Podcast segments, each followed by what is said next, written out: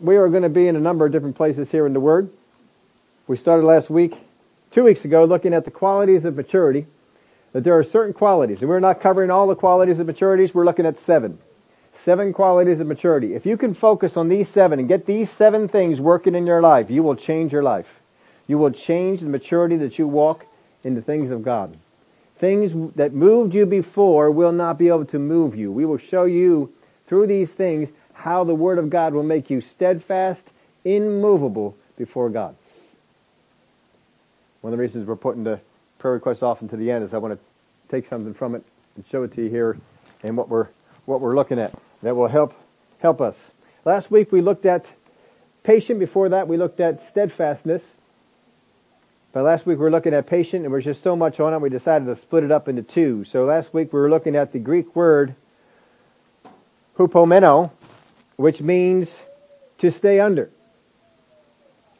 To stay under.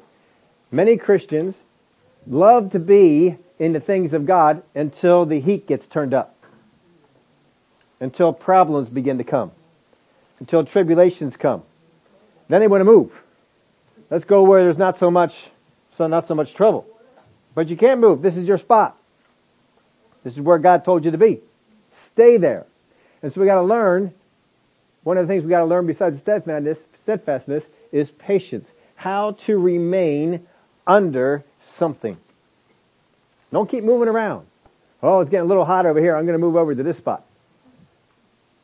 But the Word of God said, Jesus even promised us that we would have blessings, that things would come to us with what? What did he say they would come with? Persecutions. Because the devil knows when you get good things in your life, he's going to come take them. So if you're getting good stuff in your life, he's going to try and come get it. Take it. He don't care if he gets it. He just doesn't want you to have it. And he's going to move on in. If you got joy, he's going to try and rob you of that joy. If you got peace, he's going to try and take your peace away. He doesn't care if he doesn't get the peace. He just doesn't want you to have it. Don't just think money and stuff. That's not the only blessings of God. There's other things beside that. Those things are good. It's nice to have some money. It's nice to have some stuff. That's okay. But God's giving you things far more valuable. So we look at this, this word we saw in Romans 12, 12. Rejoice in hope, patient in tribulation. You have no idea how patient you are until you are in tribulation. You can say I'm patient and have nothing going on. How do you know if you're patient? You can have people say, oh, the cold doesn't bother me as they're in a 70 degree room. Well, how do you know that the cold doesn't bother you? You're in a 70 degree room. Get outside where it's cold. How do you know you have patience if you can get into the midst of trouble and still have patience? Patience will only do you good when you're in trouble. When troubles come upon you, when persecutions come upon you when hard times come your way. You know, you got a football player up there on the, on the front line, whether he's on defense or offense, his idea is, if he's on offense, don't be moved, don't let the people come in. If you're on defense, the idea is to get through. That's, that's what you gotta do. And it doesn't matter how big the guy is who's on the other side. You gotta do your job. We gotta start doing our job as Christians. If we are given a task we're told, be here, do this, Stay. If God gave you something to do, we got to learn how to do it and stay. And patience is part of that. And so what we were looking at last week, we looked at verses that dealt with this. He said here in Romans 12, 12, rejoicing in hope, patient in tribulation, continuing steadfastly in prayer. The New Century Version put it this way, be joyful because you have hope, be patient when trouble comes, and pray at all times. If we're just living for what we see now, we are living very short-sighted. God has taught us much better than that. Let's go over here to 2 Peter 3 9. Now there's a reference in there, Hebrews, I think Hebrews 10 up there, and just scratch that off. I'm not sure how that got carried over from some, uh, some of the notes from part 1, but um, we don't need that one. We're going to be in 2 Peter chapter 3 in verse 9. It says, The Lord is not slack concerning his promises as some count slackness but is long suffering toward us, not willing that any should perish, but that all should come to, to repentance. Now, there's a couple of things I want you to see in this. First off, the Lord is not slack concerning His promises, or concerning His promise, as some count slackness. What this is telling you is that some people view God differently than God views God. How many of you can attest? Don't raise your hand. Use your inside hand. How many of you can attest that sometimes you've had a different view of God than God has of God? I think God should move here, and God's apparently not thinking that. I think God should judge here, and apparently God's not thinking that. We have a lot of opinions of what God should do that are different from what God is carrying out. Because I'm thinking this way, but you, understand this, God's not moved by people's opinions. You can have the entire world think this is what he ought to do, and God says, I'm not gonna. and he's not. He says here, the Lord is not slack concerning his promises as some count slackness. So even though you all think he's, he's uh, slack, he says, I'm not, but I have a different perspective. I've got a different view of what's going on here. The Lord is not slack concerning his promises as some count slackness, but is long suffering toward us, not willing that any should perish, but that all should come to repentance. So he is long suffering. That is our word there. One of the two words that we broke down last week. This is our second one. It's translated long suffering here. It's the Greek word macrothumeo. I think I wrote that for you in your in your outline. Macrothumeo. It means, it's actually a compound word, one that means long and another one that means mind. What it means is to be long tempered. To patiently endure it is translated uh, sometimes. But long suffering, he says he is long suffering toward us. He is patiently enduring us. Get that for a minute. God is patiently enduring us. Oh, but I'm so easy to get along with, right? God has long suffering toward us. It has long suffering toward us when we were sinners, and He still has long suffering toward us when we're not quite doing what we're supposed to be doing. When we're not following His Spirit the way we, we ought to. Now Thayer, I wrote this for you in your outline. This is how he defines it. Patient, endurance, constancy, steadfastness, perseverance, especially as shown in bearing troubles and ills. The New Century Version translates 2 Peter 3 9 this way. The, the Lord is not slow in doing what he promised the way some people understand slowness. But God is being patient with you. He does not want anyone to be lost, but he wants all people to change their hearts and lives. God is, has his sights set on a certain aspect, on a certain thing. He wants as many people to come into the kingdom as he can. And because his sights are set on that, he will put up with some stuff in this world that we think he ought not. Why are you continuing to endure these sinners? Because I'm not ready for them to go to hell yet. I want them to go to heaven. I want them to come. And so he long suffers. He patiently endures. This is one of the reasons. There's, there's other reasons too, but here in this, re- this one, he's given us these reasons. There are people on this earth that we look at and say, God judge them, God wipe them out, God take care of them. And God says, no, I'm not ready yet. And every time that I operate, I allow my mind to go that way, I walk in that direction, I think that way. Every time I do that, I am fostering an attitude contrary to God. Think on that for just a little bit. Whenever you are not long suffering with the people that are around you, you're very likely are fostering an attitude apart from God. That can even be true of your spouse, your kids, your in-laws.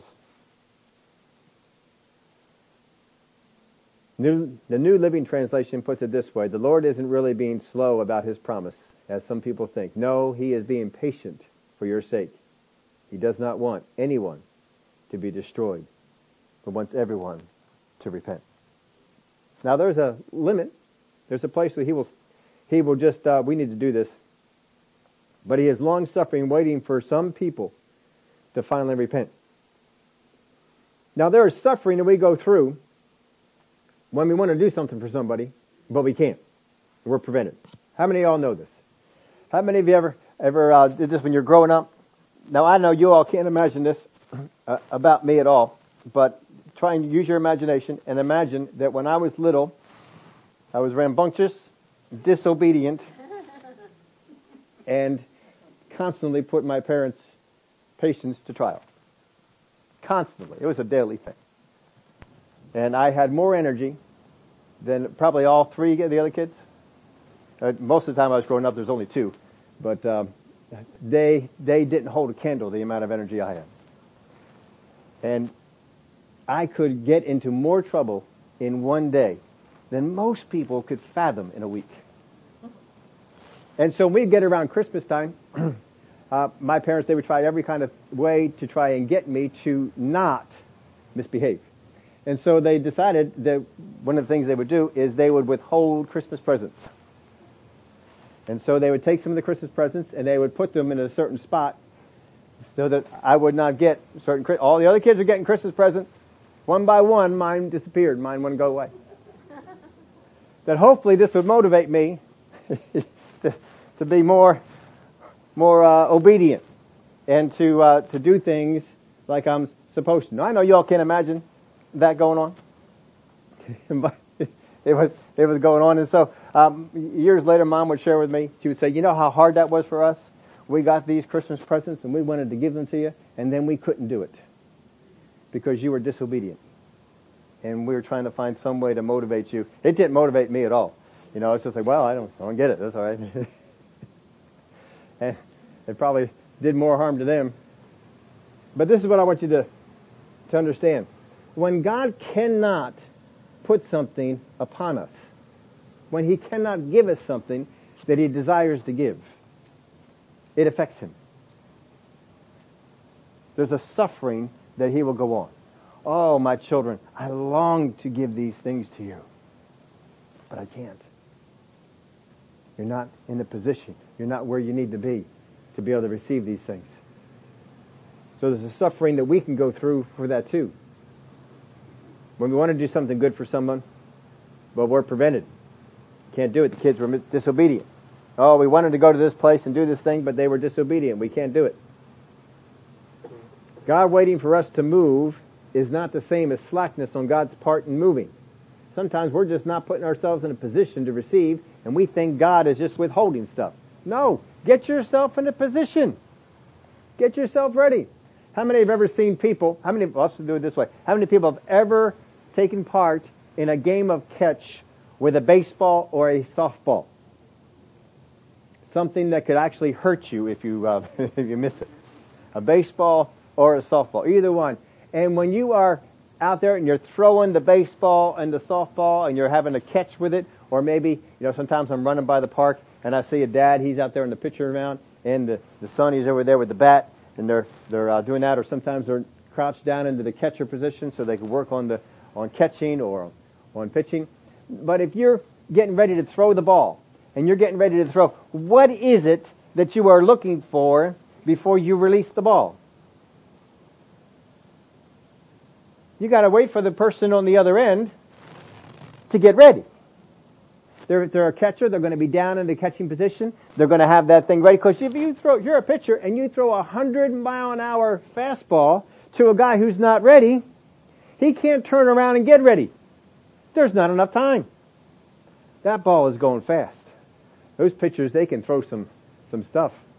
And, uh, you know, you gotta be set up, you gotta be ready, and that ball's moving. Those pitchers, I mean, they can make that ball move. And sometimes you watch, anybody watch the slow motion of some of those? I mean, they're coming in and they're diving or there's, oh, they just, they have some movement on it. And as the catcher, you gotta get your eye on that movement and move your glove with it, because if it, if you don't, that ball's hitting you. And I've seen some catchers go down. Even though they got equipment on, they can still sometimes find a spot If you're, if you're gonna hit the ball, you gotta be ready. You gotta be watching because you don't want that ball to hit you. If you're just playing catch, well you gotta get ready to catch the ball or it's still gonna hit you. And it's gonna hurt. So if you're getting ready to throw the ball, and you're, you're, you're, you're wound up ready, you're looking for something on the other end. You're looking for somebody to get into position to receive the ball. To have a, a, a mitt. To have a, be in a position to catch that ball. And if you can think back to when you first began to learn how to catch a hard ball or a softball, it was somewhat of a scary prospect because you knew if you missed it, it would hurt you. It's not some little wiffle ball over there. This thing's going to hurt you. And so you're, you're concentrating on it and you're thinking that thing in and you but then after a while you get used to it. And pretty soon, I mean, we're just getting kind of free with this thing. Go ahead, throw it. You know, whip that thing on up there because we we got real good with this now, and we can just uh, we can we can catch that in if if you're not in a catching position where that thing's coming at you at 100 miles an hour, you have a little bit more time to to get ready for this thing. But you got to be in a position to receive. God's looking, He's waiting. Come on, come on, get in a position. I need you to be in a faith position to receive. I need you to be in a hope position to receive. I need your expectation up. I need you ready to receive this thing. I'm ready to send it. I'm ready to give it, but you are not in a position to receive it. And I'm saying, come on, throw the ball. Throw the ball. Come on, God. Throw the ball. Why are you taking so long? Throw the ball. I'm ready. And God says, you're not ready. You are not ready for this to come in. Because I'm throwing you a hard slider. And I need you to be ready to catch it. But we don't get ready. And we think God is being slow. No, God's not being slow. He's being merciful. If He just sent that ball on in, it could do some damage to you. He needs you to be on, be getting ready. He needs you to make some moves. Be in a position. 1 Corinthians 13, 4. Love suffers long and is kind. We all know that verse. Love suffers long and is kind. Love does not envy. Love does not parade itself. Is not puffed up. Does not behave rudely. Does not seek its own. Is not provoked. Thinks no evil. Love suffers long. Some place to put it, love is patient. Love suffers long and is kind. That word there, suffers long, that's our word. Macrothumeo. Love suffers long and is kind. It doesn't have to pretend to be kind. It doesn't act kind. It is kind. That's what it is. A lot of times we're suffering long and then we try and put on a kind face. We try to say kind words, but inside we're a storm raging. We're not going about it right. That's why we're having such a hard time. We're not walking in the patience that we're supposed to. The New Century Version puts this passage this way. Love is patient and kind. Love is not jealous, does not brag and is not proud. Love is not rude, is not selfish, and does not get upset with others. Love does not count up wrongs that have been done. Now Romans chapter 9 verse 22 it reads this way, What if God, wanting to show his wrath to make his power known, endured with much long suffering the vessels of wrath prepared for destruction? Now God wants to show up strong for his people. What if God, wanting to show his wrath and to make his power known, he wants to do this, but he's enduring much long suffering with vessels of wrath prepared for, he's enduring it because there's another, another end. We've got to try and win some of these in. Got to bring some of these folks in. Colossians 3.12, therefore as the elect of God, holy and beloved, put on tender mercies, kindness, humility, meekness, long suffering. You've got to put these things on. These are, these are things that are out there. They're, it's available for you, but you've got to put it on. You've got to put this long suffering, this kind of patience, you've got to put it on. We talked about before the difference between wearing something and carrying something. You're supposed to put this on as if you're wearing it. 2 Timothy 4, 2, preach the word, be ready in season and out of season, convince, rebuke, exhort, with all long suffering and teaching. Now get this. This is not just written to teachers. Every single one of you have had to go out there and teach somebody something. Sometimes you're teaching principles from the Word. Sometimes you're teaching things that God has done for you. You're teaching something. There is a long suffering that will go into this. If you are long suffering in that you grit your teeth and say, ah, you need to get this. You need to get this. One of my favorite scenes in one of the Christmas movies. How many um, know the Santa Clause movie? Probably my favorite Christmas movie right there, Santa Clause movie. And uh, my my favorite scene in the entire movie. Every time it gets there, shh, shh, this is this is the part. This is the part. Can't wait for this part. Oh, I love this line.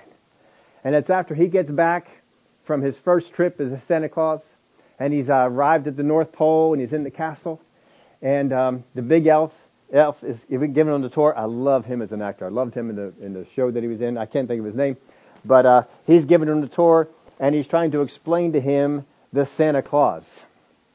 That on the card that he read, that on it was a clause, and he's trying to explain it to him. Everybody remember the scene?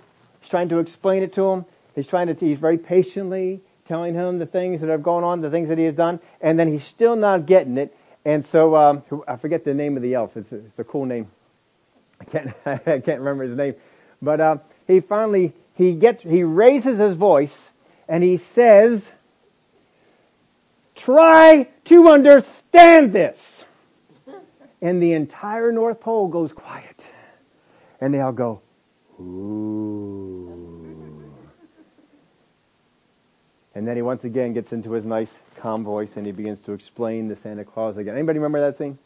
That's what it is. He lost his patience right there. That's not patient teaching. That's losing your patience. That's how a lot of us are. We're trying to put on the front. We're trying to put on a face. We're trying to act like everything is cool. But inside I'm getting frustrated with you because you're not getting this, because you're not seeing it my way, and, uh, and there has to be a patience that you have. There has to be uh, a way that you go on. Don't get uptight. Don't get angry. A lot of times we, we get this way. One of the things that uh, my, my, wife and I, we have lots of discussions on, on things in uh, the prayer class. Um, you know, we, we talk about some of the things that are going on. I know one of the hot topics in the prayer class, and she's always getting ready. I, I got to get ready for this because I know these things are coming up and people have questions, and I just want to have the right answers for them. And so she's out there and she's studying and we're discussing things. And it's a, uh, it's about, you know, people like to, uh, in prayer, don't raise your hand. Don't raise your hand. But people like to, in prayer, plead the blood. If you've been around here for any kind of time, you know my stance on that. I don't, I don't try and cover it up. I don't try and hide it. My stance is real clear on it. I think it's hogwash. That's my thought. If you want to believe something different, that's fine.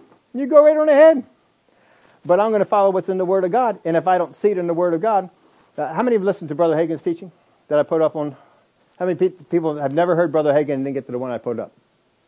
All right. Um, you can go back there and see, it if you want. This is the guy I cut my teeth under in all this stuff. This is the guy who had a vision with God, and God said something to him that was new to him, and he told God, he told Jesus, he told Jesus in the vision, you're going to have to show me that in the Word. And he says, I want three witnesses. And Jesus said to him, he says, I'll do you one better. I'll do you four. And he gave him four witnesses in the word. And in fact, he said, Brother Higgins, I never even thought of this concept, but Jesus gave him four different witnesses. I think he gave him like a Matthew and a Mark and a Paul and a Peter or something like that. He gave him four different witnesses, and he, he thought, "Oh, I never, never. I've always just thought of it as three different scriptures, but he actually did four different people. If it's not in the Word, I'm not going to do it. If I don't see somebody in the Word doing it, I'm not going to do it. That's that's just something I was I've uh, I've learned about. I'm not going after that. But as we were discussing it, and we were we were talking about the last Sunday, this came to me, and I hadn't really seen this before. But when Jesus left Earth, when he was resurrected in his new body, remember Mary couldn't touch him because he had to go to heaven. You remember what he had to do to heaven? He had to take the blood, put it on the altar. So he goes up to heaven, he takes the blood, and he puts it on the altar. When he comes back, what does he show Thomas? Remember? My hands, my feet, and my side. You see the holes? That will tell you this about Jesus. Jesus, when he in his resurrected body, is missing something. It's missing blood.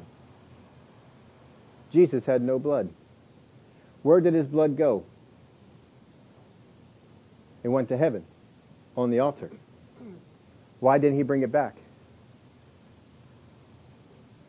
Because you don't need it. You see, the blood on the altar was offered one time as the high priest. You cannot, as a priest, offer the blood on the altar of the sacrificial lamb, the Passover lamb. You, as a priest, cannot make that sacrifice. Only one person could do it. Who was that? Jesus, the high priest. What does Hebrews say? He is the great high priest. He is the last high priest. He, as the high priest, took his blood, put it on the altar in heaven, not on earth, and made atonement for you. Where's that blood? It's in heaven. He came back down here to earth. What did he bring back down here to earth? His name. Up till now, you've asked nothing in my name. You see, folks, there's a whole lot of tactics out there to get us to not use the name of Jesus. All we need is the name of Jesus.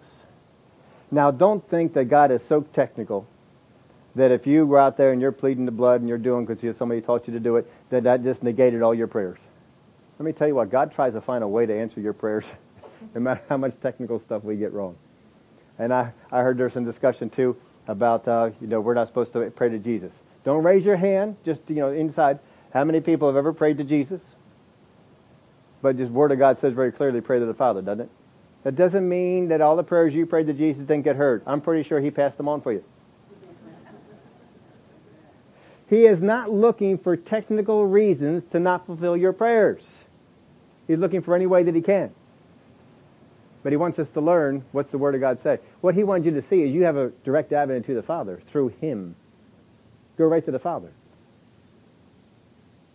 You can go right to the Father. Get excited about that. Don't get lost in technicality in prayer. Just learn what the Word of God says and pursue it. So anyway, when you get into discussion, if you want to have a different viewpoint than mine, that's perfectly fine. Just build, just support it in Scripture.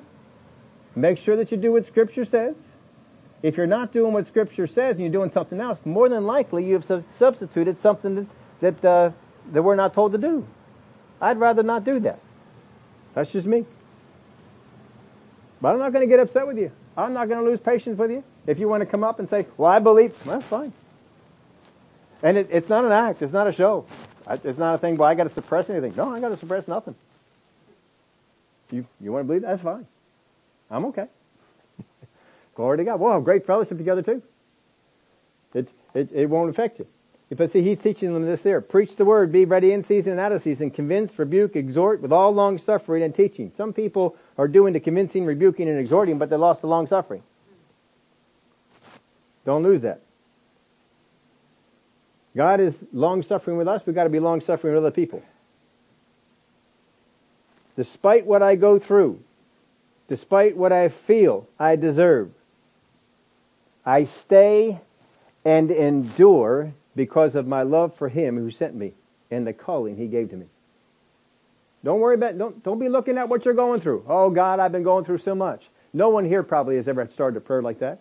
But you probably have heard of other Christians who have started prayers, oh God, I'm going through so much right now. Oh, life is just so hard. Oh God, I just need an answer. I just need some help. I just need something to work. Oh God. Now, see, you, you, faltered on the steadfastness and the patient part. You faltered on it. Now get back out there and get built up. Just, just keep it. God doesn't say, oh, you're worthless, you're no good. No. You just get back up there and you do it again. And you keep going. Cause you can build up your endurance. You can build up your, your patience. When people come into your life that are difficult, don't get upset. Glory to God. I'm going to be working out some stuff here. but you see, you want to work this out so that that patience continues. It's not, it's not suppressed feelings. To some people, patience is suppressed feelings. It's taking all that anger, all that turmoil, just bottling it up. No, that's your flesh trying to replicate what your spirit will do.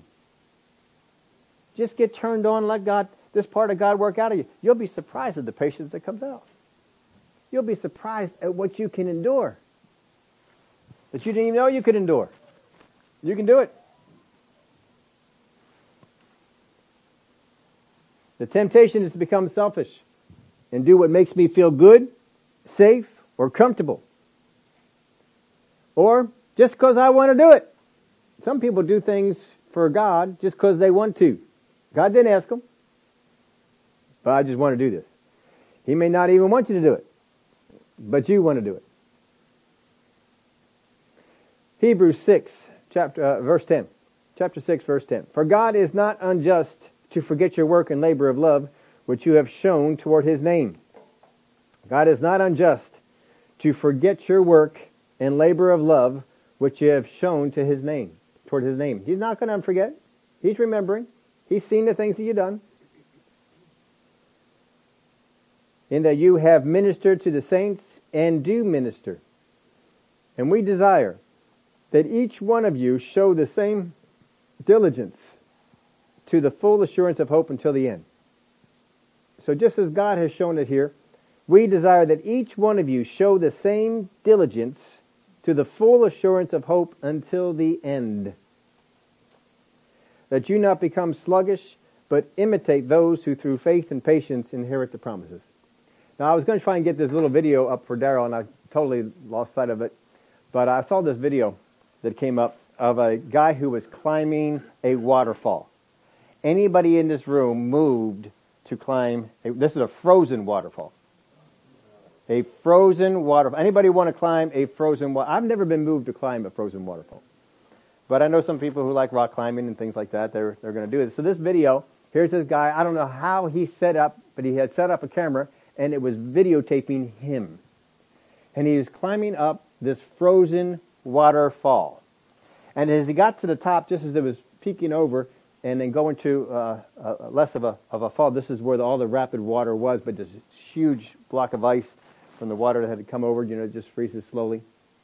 As he was coming up over there, this avalanche of snow and ice came down where the water was and followed that right on down and it was hitting him. It hit him so much you lost sight of him.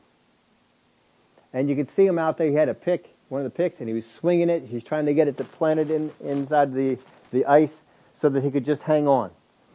And you could see in one of the parts of the shot, it went down a long ways. If he let go, he would not have survived. It was over. And he hung on.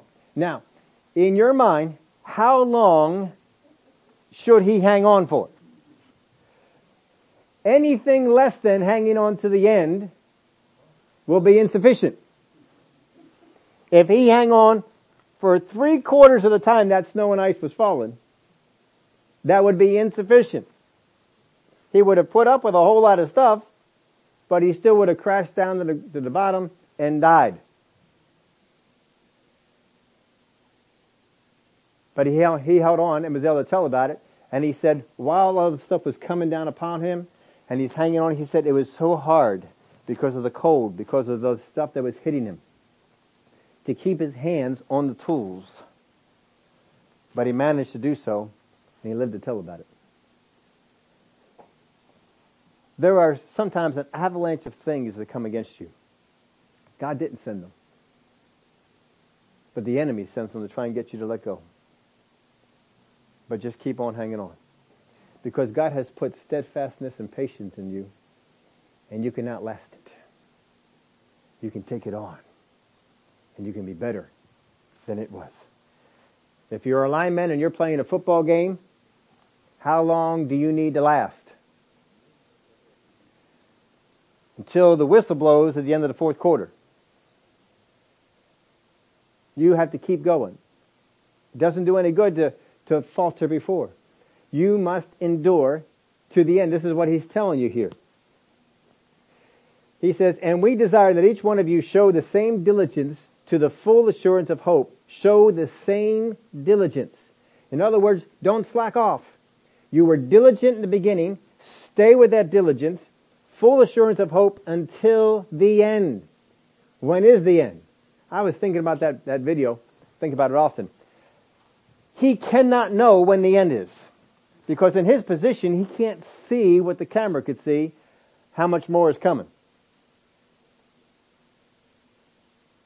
You can't always see when the end is going to be. But you see, you just have to decide, I'm staying. I'm not giving up on the principles that God has given me. I'm not letting them go. Devil, I don't care what you throw at me. I'm not letting them go. I'm staying with it. I'm going on. That you do not become sluggish, but imitate those who through faith and patience inherit the promises. That you do not become sluggish. Persecution, trials, people letting you down, all this stuff comes into play to try and get you to just kind of back off a little bit. If you were playing with a teammate on a football line and the guy's next to you, he's not doing as much, it can make you become sluggish. Well, he's not working hard. Why should I? You got a, other born again believers? Well, they've given up. Why should I keep going? Why is it that they got their answer? I didn't get mine. And we can start to back off and we get sluggish. Don't get sluggish. You stay with it. You keep going. That you become, that you not become sluggish, but imitate those who faith, through faith and patience inherit the promises. For when God made a promise to Abraham, because he could swear by no one greater, he swore by himself, saying, Surely I will bless you and multiply. I will multiply you. Or in multiplying, I will multiply you. That's the promise. That's what he said. Now Abraham's going through all this stuff. No multiplying's happening. We're not even doing addition. He probably got to a point, I'm happy with addition. How about one plus one? That's more than I got right now. But God's still talking about multiply. God, I got zero. You multiply anything by zero, it's zero. I need some addition here first. God's always, God's always looking at multiplying. Don't get sluggish on me, Abraham. Stay with it. Keep going. Verse 15. And so after he had patiently endured, he obtained the promise.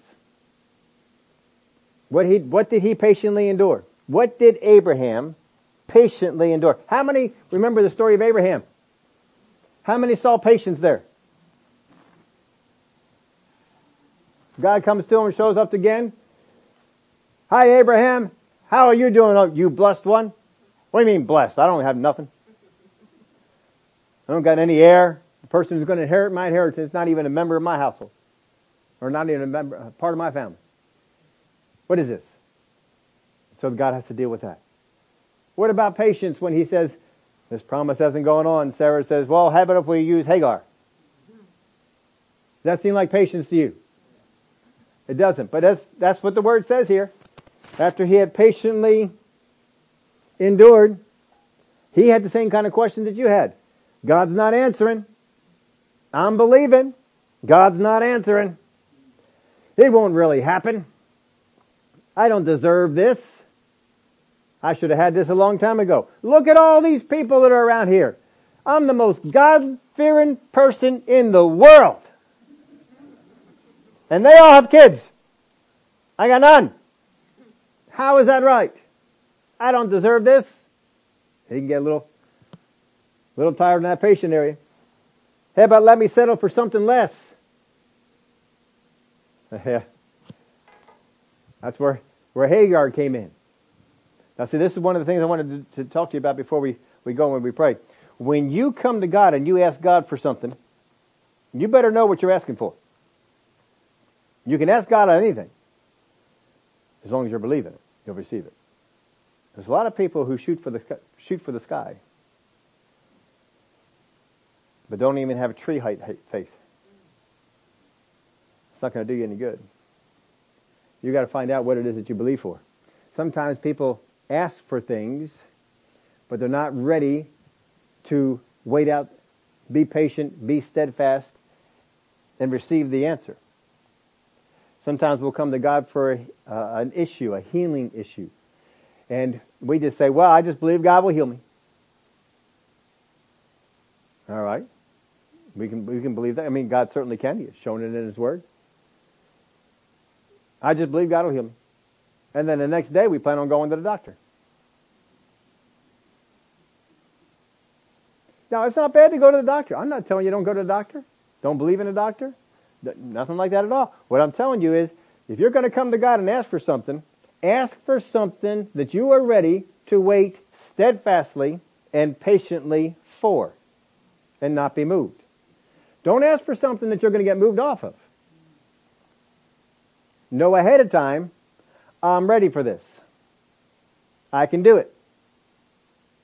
If you're going to ask God, God, I just believe that you're going to heal me, then don't get moved off of it. Stay with it. But if you come there and you, God, I, I know that you can just heal me, but I'm not sure that I'm ready to receive that. I'm not sure that I'm ready to, to walk in that, but I can believe for this. And you believe for, for what it is. I've told you some of the things that I've, I've gone through. And when I had a hernia, I actually walked into the doctor's thing. I have a hernia. How do you know? I just know. Well, let me test it out. Yep, that's what you got. and so he said, well, we'll, we'll go and we'll, we'll, uh, we'll do this procedure and it'll be fine. I said, yep, just do that procedure. It'll be fine. And they did, and I was. But I didn't vacillate. I didn't go to God and say, well, God, I want you to heal me, and all the time getting ready for surgery. I didn't, I didn't do that. I decided right away, this is what we're doing. Came in my spirit, this is what we're doing. And I just believed for God for a smooth up. I mean, it's not a big procedure. You don't really think all that much about it. I had that too when I had the appendix. I didn't lay there on the couch. God says you, you have a, you have to get your appendix out. Told me that when I was laying there on the couch from the pain. I just, I was just thought I was, had a little, little thing going on. I was going to get back up and go out and, and do another bed delivery. And uh, it just wasn't going away. God, what's going on? You got an appendix problem. You need to go take it out. Went down to the hospital, told them I have an appendix. They need to be taken out. They didn't believe me. I told you this story before. They didn't believe me. And they, we had to do our test. I said, that's fine, do your test. And so they did all their tests and they came back after a couple hours and said, yep, your appendix needs to come out. I said, I told you that. I didn't go off saying, well, I'm just going to believe God. That's not what came up in my spirit. What came up in my spirit is go over to the hospital, get them take it out. Now, see, he knows. Maybe he says, well, you're just not in a place where you're going to receive that, or whatever it might be. I don't argue with him. When it comes up in my spirit, I go out and I do it. There are other times that God says, this is going on, but just stand on this. I just stand on that, and it goes. There are other times he said, just do this. I do that, and it goes. But don't vacillate. Don't be moved. Understand what you're going to do. What are you standing and believing God for? Whatever it is. I know God can do all things. But He can only do for you what you will believe for, what you have the steadfastness to stay with, and what you have the patience to endure. That's all He can do. He can do greater, but in you, that's all He can do. So, you search yourself out? I just listen to God. God knows me better than I know myself. God, what should I do on this? And God says, well, go out there and do this. I'll just go out there and do that then. And I just go out there and, and I do it. Does not always steer me over to a doctor to get something fixed up. Sometimes he just says, just do this and believe. And I do that and believe, and it's, it's, uh, it's going fine too. But don't get moved. This is the tough part with some people is, well, I'm going to believe God for healing on this, and then they're always, well, maybe I should go to the doctor. Well, maybe I should just get a second opinion on this or, or just get this checked out. Or maybe I, no, don't be doing that. Find out what is it you're supposed to be doing. It's fine to go to the doctor. It's not meaning that you're no good of a Christian if you go to the doctor. It's okay. But just know if you're going to the doctor, what are you believing for that doctor to do? And then just don't be moved off of it. Because stuff is going to come is going to try and get you to move. You got to get to that, that place where you are ready. Come on, devil. Come on, devil. Come on. Now I've shared with you my weather stories. I love being outside in the weather. And um, how many of y'all know Friday morning we had some weather? I saw on Monday the weather was coming. I got excited. I mean, I can't tell you how excited I got on the inside. I got excited. Friday morning, I'm going to get some rain and some 32 degrees. I don't know about if you know much about this, but I, most runners would prefer to run in 15 degree weather and snow than 32 degrees and rain. And if you've never been out in it, that's why. You don't know. The worst weather in the world to run in is 32 degrees and rain. The next worst is 32 degrees, rain, and high winds. What's the worst? Because you see, the, the water is still wet, so it gets on you and gets in you. And it's cold. It's so much better if it was 15 degrees and it rains, it's snow, it falls off you. Most of it would just fall right off you. It's no big deal. But I was looking forward to this. It used to be that those those uh, weather they would challenge me. I remember we were we had this uh, group we have this group run and we had a, a 32 degree night and it rained and we went from 40 or 50 people come out to the group run to three. Three. Two of the other people were girls. Girls can be tough. Two of the other people were girls.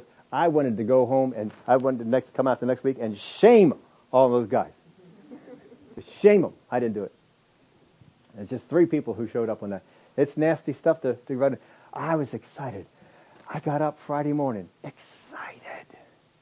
In fact, I got up a little bit earlier because I saw that the rain might end by seven. I want to make sure I got as much of it in as I could. So I got in and I, I'm getting ready and I'm looking at the map. I'm looking at the map. It's gone. My heart sank. I was so disappointed. It's gone. There's no rain. I'd have to wait till like 8, 9 o'clock for the rain to come back. I was so disappointed. Well, I'm ready to run now. I may as well just go on out. So I went out there and it was a misty rain. That's at least something. Glory to God. 30 minutes into the run, the rain came down. And it poured. Now see, the reason I look forward to these things is because it tests me and it, it gets me ready. This is how you gotta look at stuff. When things come at you in the natural, you gotta look at this like, it's getting me ready. It's getting me ready. I can use all these little tri- trials and tests to come to get me ready. Because you don't want to just endure trials and tribulations. You want to, uh, this ought to be in the Bible somewhere. You ought to count it as all joy when you encounter various trials and tribulations. Shouldn't that be in the Bible somewhere? It just seems like that ought to be in the Bible. That'd be a good verse to have in the Bible. Doggone if it isn't. James wrote about that, didn't he? Count it all joy. That's what he means. Most Christians, the reasons we don't have the patience and the endurance is because we see it as a chore. When this stuff comes against me, I got to go through this. Oh, I got to endure this. No, you get up there you say, come on. You, just, you try and make me stop. Try it. Try and make me stop. Is that all you got, devil? Is that all you got? People that are out there trying to discourage you? No. It says Abraham patiently endured. Take this, take this little bit for you. If you have failed God in the area of patience, how many, you can raise your, your hand how many believe you have failed God in the area of patience? In your life, in your Christian life, you have failed God in the area of patience. How many have failed God to the level that Abraham failed God? How many have any Ishmaels running around?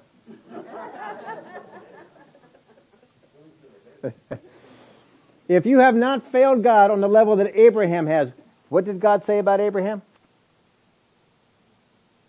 He patiently endured. If God's view of Abraham is that after 25 years, 25 years to get him to receive the promise, 25 years God worked on him to get him to receive the promise, 25 years God endured with him to get in a position to receive the promise.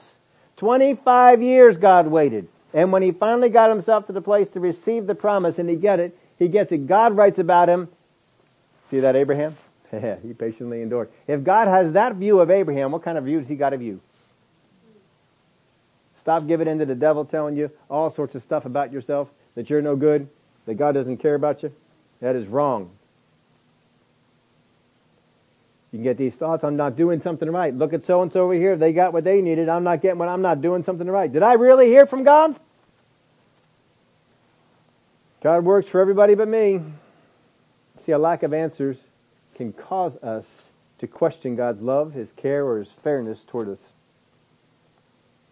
How many have ever said something like this? God, if you would only answer my prayer, I know it would grow my faith. I'm trying to bribe God. Come on, God, do this for me. It'll help me. Satan, he sows the doubts. We quickly pick them up. James 5:10, my brethren, take the prophets who spoke in the name of the Lord as an example of suffering and patience. Well, they had to speak the word that God gave them, didn't they? God gave them a word, they had to get out there and speak it. How many prophets in the Old Testament were the people enjoy about what they had to share? Not a whole lot, was it? They had to continue to speak the word that God gave them, despite what they heard, despite what they felt, and despite what they did or didn't see. They had to keep going. They had to continue to believe what God said without encouragement. They had to continue to believe it. There's nobody around there telling them, now look, stay with what God is saying to you. Stay with, it. I know the people are giving you a hard time, but stay with it. They didn't get a whole lot of people around there like that.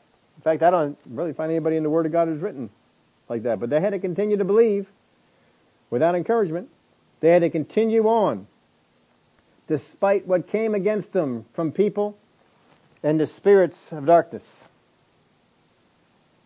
Now I put this, I think I put this in your outline here for you. The more mature you are, the less need you, the less you need to see, feel, or hear encouragement from others. I'm not saying it doesn't bless you when you hear it. I'm saying the more mature you are, the less you need to hear it.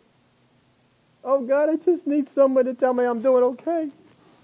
Just, just send somebody along to tell me I'm doing alright. No, you see, the more mature you are, I don't care if the world tells me I'm doing it wrong. God told me this is how I'm to do it. God told me this is the stand I'm supposed to make.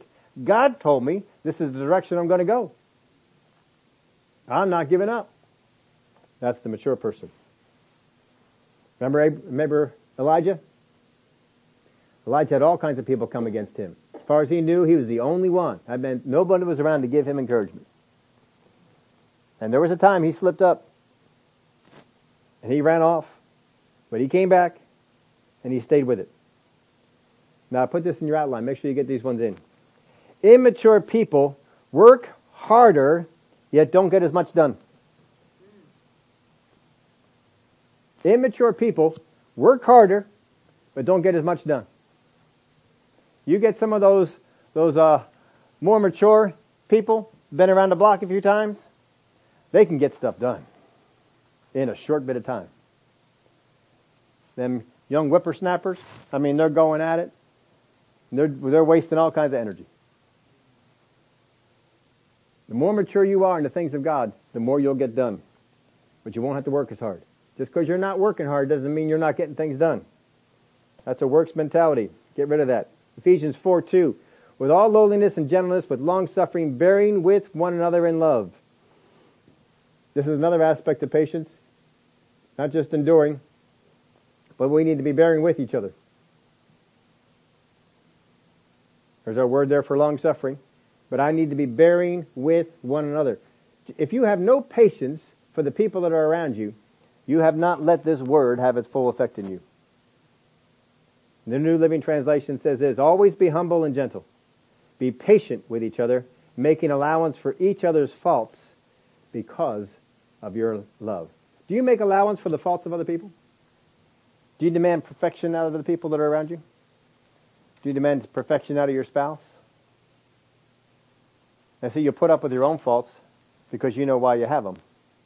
But sometimes we lose patience in the faults of others. That's not letting this word have its work in you. This word patience. Not having it. You're not having that long endurance.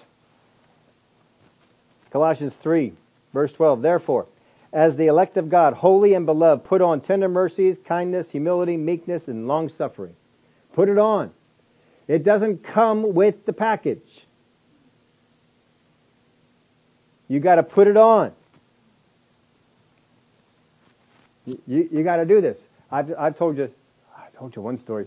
You know, me and the, and the weather and running.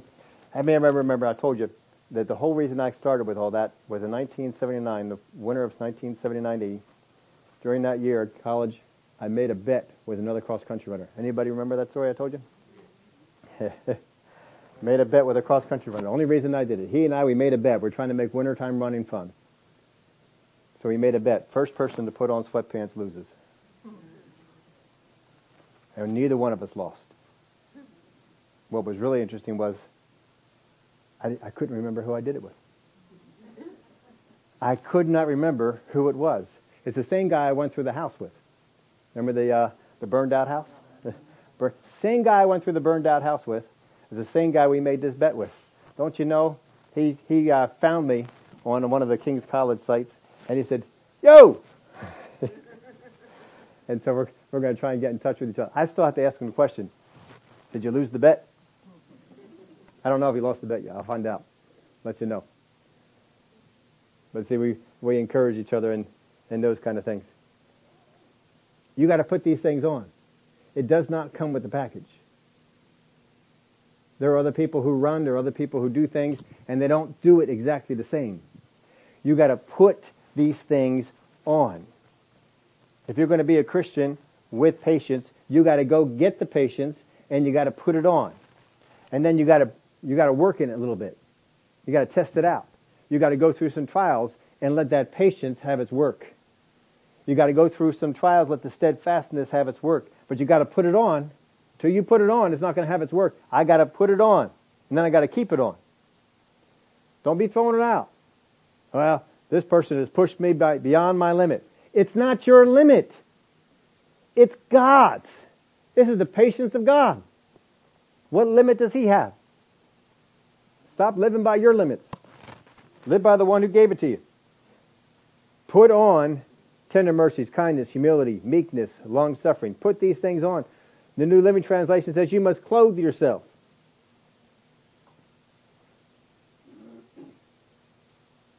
For some Christians, putting on long suffering isn't common enough to feel normal. It's not common enough to feel normal. If, you, if you've seen me around about, how many of y'all know I am not a hat wearer? It's not that I don't like hats. It's just if I wear them, if I put the hat on, I have what's called hat head because of the way my hair is. If I put the hat on, it mashes it all down and it looks like I was wearing a hat. But now I'm not. And so I generally don't, won't wear the hat. But some years ago, I started to wear the hat to, for the run. And I'd put, and I got a running hat and it's just, it's just, you know, it's, it's phenomenal running hat. And I, I put that hat on and if it's raining, it keeps the rain out of your face. If it's sunny, it keeps the, the sun from hitting your, on your eyes. In the wintertime when it's real cold, you can't wear sunglasses because your breath freezes up on the, on the sunglasses. And then they're foggy and you can't see. So you can't wear sunglasses when it's real, real cold outside. So you gotta have the, the hat. And I got so used to putting it on, it didn't matter hot, cold, sunny, it didn't matter. I had that hat. I felt funny going out and running without the hat on how to put the hat on. But it didn't start out that way. I'm not a hat wearer. But when I go out to run, if I don't have that hat on, wait a minute, I'm missing something. What am I missing? Oh, hat. Yeah. And I go out there and get it. You see, the more you put something on, the more accustomed you are to it. They get, you, you can get used to it.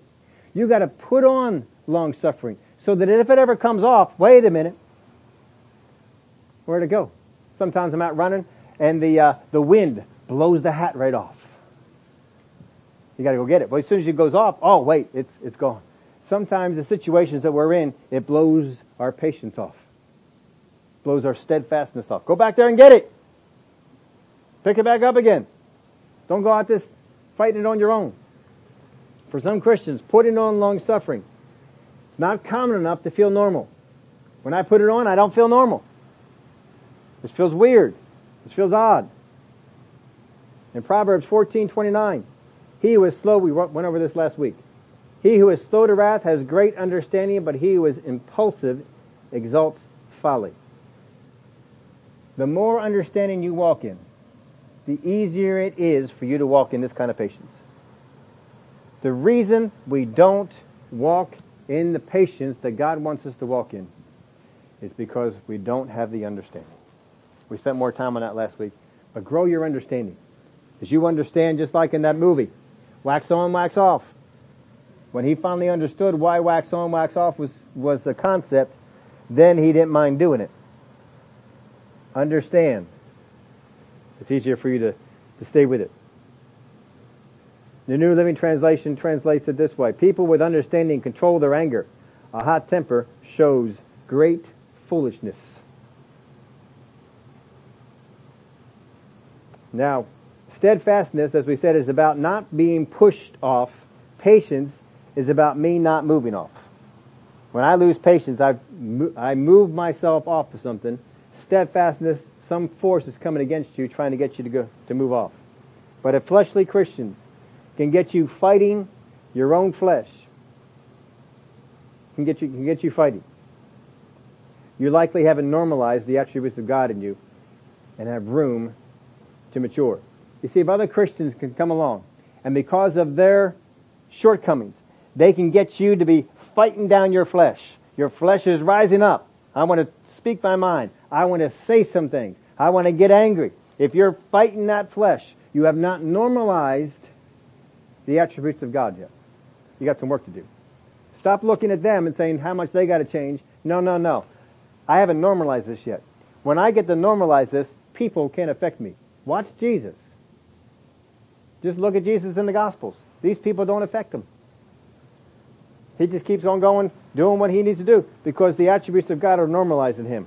What kind of Zoe life will you live if the attributes of God don't feel normal to you? If the attributes of God's character are not normal for you, how are you going to live the Zoe or the God kind of life? Now, this one word, patience, it describes a trait that when making a stand on the promises of God will not be moved by tribulations, but set themselves to outlast the trial. And when walking in the love of God will not be moved by the shortcomings of people or their insensitivities. I wrote that down. I want to make sure I got it all for you. The one word patience describes a trait that when making a stand on the promises of God will not be moved by tribulations, but set themselves to outlast the trial. And when walking in the love of God, will not be moved by the shortcomings of people. There are three areas where patience is needed. Three areas. I didn't have room to put this in your outline. If you want to write it in there, you can. Three areas. And you can abbreviate this by the three letters OPS, OPS. That's a little military term they talk about when they're going on an operation. OPS. First off, Patience is needed when opposition against what God has told us is strong in spiritual and natural battles. There are spiritual battles that go on, there are natural battles. And when that comes against you strong, you're going to need patience to withstand it. When opposition, that's the big, the opposition. When opposition against what God has told you, God has told you some things in His Word. God has told you some things in His Spirit. When opposition against what God has told you is strong in spiritual natural battles, you're going to need patience. Here's the second one. When people that need to come to or grow in God, when people that need to come to or grow in God are around you and you're there to minister to them, you'll need that patience going on. Here's the third area. When situations that don't seem to be going the way we want or the way we expect. How many have ever had situations in your life? This isn't the way I expected this to go. Well, you need patience when opposition, when people, when situations. Opposition, people, and situations. These are the places you're going to find patience working. When opposition is coming against you, when people are coming against you, when situations are coming against you. Situations, they just aren't going right. Patience will carry you through. You need to start working on your patience in the little things you're facing now. Because down the road, there's some bigger stuff coming. Guarantee you. Down the road, there's some bigger stuff coming. Don't get all scared. If you go through what you need to do now in the little trials and little temptations and little problems you have going on and build that up, when the big trial comes, nothing. Man, you'll get excited. Oh, look at what's coming. Oh, come on, devil. You want to take me on? Let's go. You are no match for the patience of God in me. You are no match for the steadfast character of God in me. Come on, give me your best shot, but you will not move me. I am staying right here. I'm not going to be moved by things that push me off and I'm not going to be moved by my own decisions to move off. I am here. I am staying. God has shown me in His Word, this is what I'm believing for, and I'm not moving. And see, that's a steadfast, that's a patient person. And that person is going to be a victor. Most Christians, we give in. I'm not ready for a fight. I see, well, God says that I can be healed, so I'll make a stand and say I'm going to be healed. But as soon as I hear a bad report, well, I'm moving off of that. I don't know. I don't know what that's all about. Now, you see, you, you hear from God. God, I got this situation going on in my body. I got this situation going on in my life. I got this situation going on at work. Whatever the situation is. What shall I do? And God begins to tell you. And you stand on that word he told you. And you're ready for the fight when you got steadfastness going on inside you, and you got patience going on inside you, you are a formidable force. And the devil knows he's got a one heck of a battle to try and get you to move off. That's the kind of people that God's raising up. Not these wimpy people that anything moves them. Oh, well, I was going to do that, but, you know, it was just so hard. I didn't think it was going to be that, that hard. I mean, I, it was, it was just so hard. No. You get ready. Come on. Bring it on. Is that your best shot? Is that the best thing you can do? Come on. You can do better than that. That's, Mama can do better than that. Throw out some mama jokes. Don't take the devil too seriously. Don't be afraid of him. Because what you got inside of you, he's afraid of. He is scared of. He does not want those things to get solid in you. If you get turned on to the characteristics of steadfastness and the characteristics of patience, he's probably already lost the battle before you get into the rest of them. Those two will carry you through most of the battles that you will face. Just don't be moved. Now, we haven't gone through all the verses of Scripture, but how many of you can think of other verses of Scripture that talk about thou shalt not be moved? Yeah. That's what it's talking about. See, if you try and be not be moved without steadfastness and without patience, you're doing it in your own battle, your own strength. And that's why you're failing. Use the tools that He's given you. And these are two of them. We got more to go into. And you could spend, you know, a month of Sundays on patience. We're just giving you these two in here, kind of what's your appetite to it. Would you all stand up with me? Glory to God. Father, we are facing some things. Each person here facing something different. But we're facing some stuff.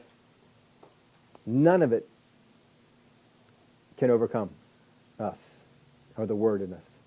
None of us can, none of us will be moved unless we allow it. I thank you for the power that are in those things that you gave us to anchor us down, to keep us in place. The devil fears them. Too many Christians are missing the opportunity to have these things grow in them. Oh, but they need to grow. And they are. I thank you for it, Father. I thank you that each person here is set for some victories. The devil knows that those victories can come. He's going to try and move you. If you stay on the promises of God, victory will be yours. He cannot move you. You do not allow it to. But what's in you is that strong. Father, we thank you for what is in glory and the for. Before we go here this morning, Susan wanted prayer. She has an abscess tooth. So come on up. We're going to pray for for, uh, for Susan. Amen. And what do you believe?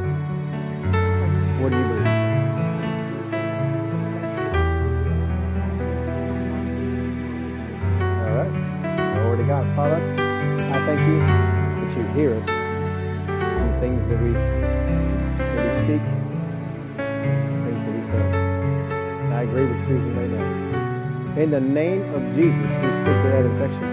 Infection, you cannot stay in this body. As Susan has declared her faith and agreed with the Word of God, in the name of Jesus, infection, you must go.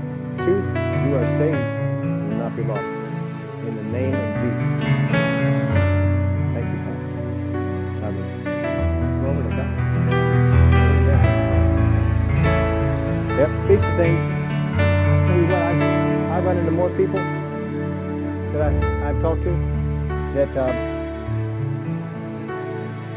you tell them, don't ask God for things He's already done. I've had more conversations with that over the years. Don't ask God for things He's already done. And I'll, I'll check in with them a couple weeks later. How's that going for you? Well, we're just praying that this happens. But that's already done. If God already did it, don't be asking God for it. It it's not going to help you. Know what He said He's already done in His Word. You'll notice one thing about Jesus. Jesus never prayed for the sick. Y'all know that? Jesus never prayed for the sick. Not a single time. Go through your gospel. When you're home tonight, just sit down and read all four of them. Go through them. You will find out Jesus never one time prayed for the sick. He spoke to disease. He spoke to the sick. Even when Lazarus was dead in the tomb, he said a, a prayer outside. Father God, I thank you that you hear me always. Not once did he address Lazarus in that prayer. And then when he was finished praying, he addressed the tomb. And what did he say? Lazarus, come forth. When he dealt with the fever, what did he say? Father, heal her, heal her of this fever? No. He rebuked the fever and it left, the Word of God says. When he came to the fig tree, did he pray over the fig tree? He spoke to the fig tree. When he came to the little girl who needed healing, what did he do? Pray to the Father? Spoke to the situation. Speak to the situation that. Stop praying to God for things He's already done. The Word of God says in the Old Testament, let the weak say, I am strong. Let the poor say, it does not say, let them pray to God. What it is, when you have a situation, speak to it. Speak to it. There is power in your speech. Speak to it. But stay on that. Don't don't move off that. You stay with it. I said in the name of Jesus. And you speak to it. Don't be moved. Steadfast. Next week we're going to look at a third characteristic of the mature. This is the mature people. These are the ones that God relies on. These are the ones that we can rely on. Have a great week. Bless the people before you go. Great to see you.